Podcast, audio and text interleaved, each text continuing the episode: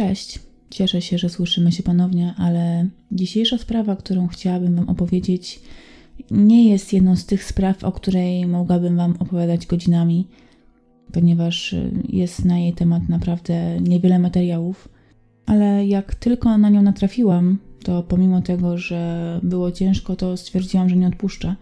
I przekopałam chyba cały internet, o ile w ogóle nie więcej, bo ta sprawa naprawdę mnie poruszyła. I mam nadzieję, że Was również poruszy, ponieważ jest y, może nie tyle nietypowa, bo takie rzeczy zdarzają się i zdarzały bardzo często, aczkolwiek chwyta ona za serce, a przynajmniej mnie chwyciła, bo trafiłam na większość artykułów o niej akurat w Dzień Matki, więc naprawdę dosyć mną wstrząsnęła. Tak więc y, przenosimy się do Katowic, moi kochani, do roku 1931. Chociaż tak naprawdę ta historia zaczęła się jakieś 2-3 lata wcześniej, kiedy Marta Cicha, skromna i uboga służąca, nawiązała romans z Wilhelmem Tkaczykiem, czeladnikiem rzeźnickim. Oboje byli młodzi i mieli wtedy jakieś 17-18 lat, więc tak naprawdę nie za bardzo mieli jeszcze pojęcie o życiu. Za to wiedzieli, a raczej bardziej Wilhelm był tym, który wiedział, że nie chce wiązać na stałe. Tak więc z tego związku ślubu nie było, ale za to było dziecko, ponieważ Marta Cicha zaszła z Wilhelmem w ciążę. No i delikatnie mówiąc, chłopak nie był z tego faktu zadowolony. Podobno miał zwyczaju nazywać dziecko bękartem oraz migał się jak tylko mógł od łożenia na swojego nieślubnego syna, ponieważ Marta urodziła synka. Kobieta wychowywała więc e, niestety synka samotnie, próbując wiązać koniec z końcem. Jak już wspomniałam, w chwili, kiedy ma miejsce cała ta historia, Marta pracowała jako służąca i mieszkała ze swoim 11-miesięcznym synkiem. Mieszkali razem w Bytkowie, pod Katowicami, przy ulicy Katowickiej 5. Wilhelm natomiast mieszkał sam w Katowicach przy ulicy Krzywej nr 5. Niechętnie płacił na dziecko, jak zresztą wspomniałam wcześniej, i raczej też nie był zainteresowany wychowaniem małego chłopca. Tym wszystkim zajmowała się Marta, więc kiedy tkaczyk pojawił się u niej 9 lutego 1931 roku, dziewczyna była naprawdę zdziwiona. A w jeszcze większe osłupienie wprawił ją fakt, że Wilhelm nagle oznajmił jej, że zabiera dziecko ze sobą. Kobieta nie chciała się na to zgodzić, zresztą chyba żadna matka by nie chciała, zwłaszcza, że to było 11-miesięczne dziecko – które do tej pory raczej styczności ze swoim ojcem za bardzo nie miało. Ten ojciec nie wie o tym, jak dziecko karmić, jak przewijać, e, kiedy dziecko chodzi spać. E, w ogóle nie ma zielonego pojęcia kompletnie o tym dziecku. Już nie wspominając nawet o tym, że taki maluch, który do tej pory miał w większości styczność tylko z matką, raczej jest z nią bardzo związany. Marta uległa jednak namowom, a raczej żądaniom Wilhelma, gdy ten poinformował ją, że dzieckiem będzie opiekowała się jego matka, więc żaden włos z głowy synkowi nie spadnie. Ponadto Wilhelm zagroził wtedy Marcie, że albo ta oddaje mu dzieciaka w tym momencie, albo ten już nigdy więcej nie daje jej żadnego złamanego grosza alimentów, ponieważ jak argumentował, on sam jest bezrobotny, ledwo wiąże koniec z końcem i nie ma w tym momencie funduszy na to, aby jeszcze fundować życie dziecku i Marcie. Kobieta oddała więc synka, pewna, że matka Wilhelma należycie się nim zaopiekuje. Ale dość szybko zatęskniła za synem i podjęła próby spotkania się z nim. Tkaczyk jednak wykręcał się, twierdził, że tak jak mówił, dziecko jest u jego matki, że on sam nie ma teraz czasu się tym wszystkim zajmować, i że spotka się z Martą kiedy indziej. Ale dziewczyna się nie poddawała. W końcu, po wielu dniach zwodzeń, 19 lutego, udała się ona do domu niedoszłych teściów i poprosiła o widzenie ze swoim synem. Ci, zdziwieni, poinformowali ją, że nie ma u nich chłopca i od bardzo dawna nawet nie było. I ta informacja bardzo zaniepokoiła Martę, Tkaczyk od 10 dni uniemożliwiał jej spotkanie z synkiem, a teraz jeszcze dowiedziała się od swoich y, niedoszłych teściów, że ten kłamał o miejscu pobytu malucha. Od razu więc coś tutaj nie pasuje jej w tej historii i udaje się na policję w celu zawiadomienia o uprowadzeniu jej dziecka. Policja aresztuje Tkaczyka i próbuje dowiedzieć się od niego, gdzie jest jego syn. W końcu przecież mówimy tutaj o 11-miesięcznym dziecku. Raczej dziecko w tym wieku nie wstaje na nogi, nie wychodzi z domu i nie stwierdza sobie nagle, że założy własną rodzinę, bo już do tego dorosło. No i policja ma rację, ponieważ mężczyzna dosyć szybko opowiada funkcjonariuszom całą prawdę, a historia ta moim zdaniem jest naprawdę szokująca. 9 lutego Wilhelm odebrał syna od Marty z jej mieszkania. Stamtąd y, zabrał go do domu swoich rodziców, których akurat nie było w mieszkaniu. W nocy z 9 na 10 lutego udusił malca poduszką, a później rozkawałkował ciało należącym do jego rodziców nożem. Chwilę po tym posprzątał wszystko tak, aby rodzice nie zorientowali się, że pod ich dachem działo się coś tak potwornego. Zapakował dziecko, a raczej to, co z tego dziecka zostało, i udał się do lasku znajdującego się nieopodal katowickiego lotniska. Tam chłopca zakopał. Policja udała się wraz z podejrzanym na miejsce wskazane przez niego jako miejsce zakopania ciała chłopca. Nawet y, chyba mam linka do zdjęć z wizji lokalnej, więc wstawię Wam w opisie, gdyby ktoś chciał zobaczyć, jak to wszystko wyglądało. Policja, kierując się za Wilhelmem, e, dociera do okolic rowu przy lesie. Tam udaje im się znaleźć zakopane kończyny dziecka, nóżki, a kawałek dalej rączki. Tułów odnaleziono ukryty w gliniaku w cegielni Weissenberga w Katowicach, jednak nie udało się odnaleźć głowy chłopca. Oskarżonego, jedynie 19-letniego ojca dziecka Wilhelma Tkaczyka, odstawiono do więzienia, gdzie miał oczekiwać na proces sądowy. 20 lutego, czyli dzień później, w godzinach popołudniowych, po wielogodzinnych poszukiwaniach, policja odnajduje w dole, przy śmietniku magistrackim znajdującym się za parkiem Kościuszki, głowę małego dziecka.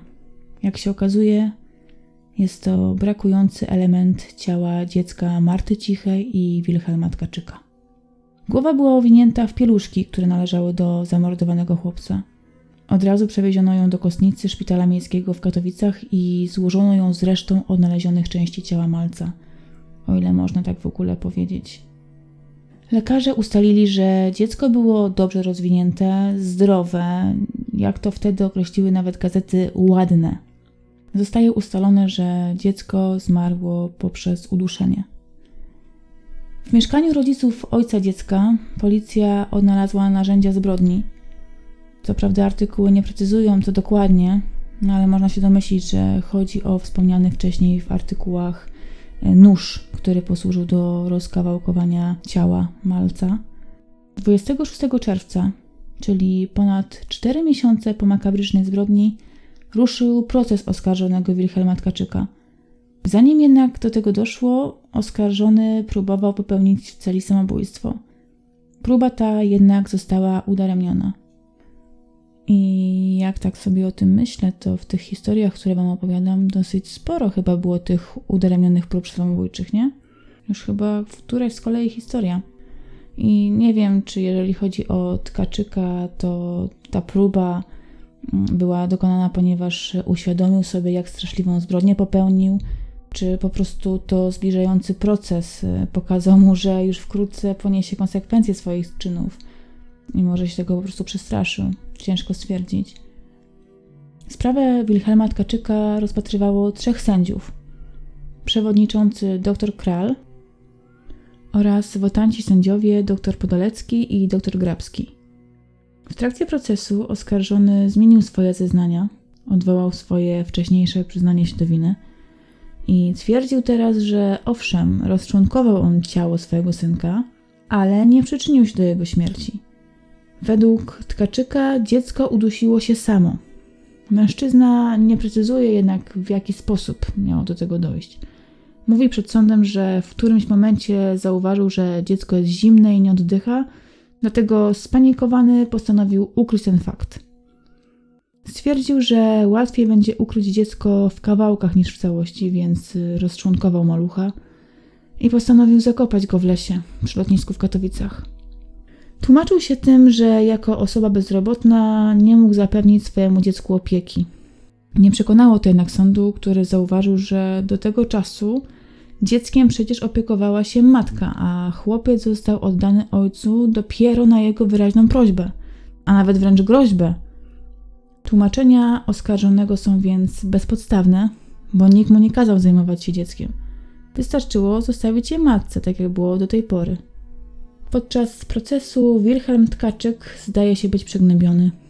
Nie wiadomo, czy dociera do niego ogrom krzywdy, jaką wyrządził swojemu dziecku no, oraz jego matce oczywiście. Czy po prostu zdawał sobie sprawę, że wisi nad nim widmo kary śmierci. Świadkowie powołani przez sąd na ogół zeznawali na korzyść Tkaczyka. Opisywali go jako człowieka spokojnego, uprzejmego, nie czyniącego nikomu krzywdy. No cóż, nikomu prócz własnego dziecka, jak się okazuje. I teraz, jak Wam się wydaje? Jaki wyrok może usłyszeć morderca dziecka? Morderca dziecka zamordowanego w tak okrutny sposób.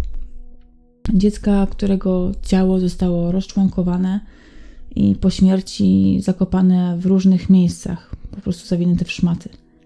Przypominam, że wtedy w Polsce groziła jeszcze kara śmierci. No i się zdziwicie, bo ja też się zdziwiłam. Prokurator, uwzględniając stan materialny oskarżonego, jego dotychczasowe nienaganne prowadzenie się, młody wiek oraz żal, jaki Tkaczyk wyraził na sali rozpraw, prosił sąd o wymierzenie oskarżonemu pięciu lat ciężkiego więzienia. I sąd przychylił się do tego wniosku. Wilhelm Tkaczyk przyjął wyrok z widoczną rezygnacją. I sprawa ta, chociaż ogromnie smutna i przygnębiająca, dosyć dosadnie pokazuje nam, jaki był stosunek do dzieci w tamtych czasach. Niestety zbrodnie na dzieciach były bardzo częste. Dosyć często rodzice i opiekunowie postanawiali pozbyć się problemu. Często decydowano się na taki krok ze względu na biedę i brak funduszy. Często też popełniano tak zwane samobójstwa rozszerzone zabijając dzieci oraz siebie. Zresztą, jak y, sobie wpiszecie w wyszukiwarkę dzieciobójstwo dwudziestolecie międzywojenne, to zobaczycie, że takich przypadków w tym okresie było naprawdę sporo. Sama robiłam przecież y, sprawę, swoją pierwszą sprawę y, Marii Zajdlowej. Niedawno też na kanale Asi z kanału z morderstwem im do twarzy pojawiła się sprawa Krysiakowej innej morderczyni dzieci, co prawda w troszeczkę innym kontekście, ale również bardzo Wam polecam przesłuchanie tej sprawy. I chociaż historia, którą Ci Wam opowiedziałam, nie jest tą najbardziej znaną, to na jej podstawie została napisana piosenka. Nosi ona tytuł Lament Marty Cichej. Słowa utworu zostały napisane przez Jacka Dechnela i Barbarę Klicką. I w piosence tej Mm, ukazany jest dialog Marty ze swoim synkiem. Przeczytam wam teraz treść tej piosenki. Gdzie, synku, jesteś teraz? Nie u ojca przecież. O, żeby cię nie zgubił na szerokim świecie. Nie zgubił mnie, nie zgubił, miejsca zapamiętał, pod głazem przy rzece i gdzie latem mięta. Nazywał cię bękartem, nie dawał pieniędzy i mówił: Oddaj mi go, to nie zazna nędzy. Niczego mi nie trzeba, grosza nie złotówki za darmo mnie łaskoczą korzenie i mrówki. A kiedy zachodziłam, by zobaczyć ciebie, to mówił, że dał starym, że tak będzie lepiej. Nie oddał mnie nikomu, tylko czarnej ziemi. Chowają mnie larwy i osiem krzemieni. Do starych pojechałam, nie mówili wiele, ale ciebie nie widzieli już szóstą niedzielę. Udusił mnie i pociął na kawałki cztery. Nosił zawinięte, wsplamione papiery. Gdzie, synku, twoje nóżki, jak dwa polne kwiatki? Przybiegnij na tych nóżkach przez łąkę do matki. Zakopał mi je tatuś, tam, gdzie płynie rzeka. Po nocy nimi biegam przez korytarz kreta. Gdzie, synku, twoje rączki, jak białe stokrotki? Chodź przytul swoją matkę, mój chłopczyku słodki. Zakopał mi je tatuś w ziemi nieświęconej. Przytulam nimi kamień posrebrzony strzonem.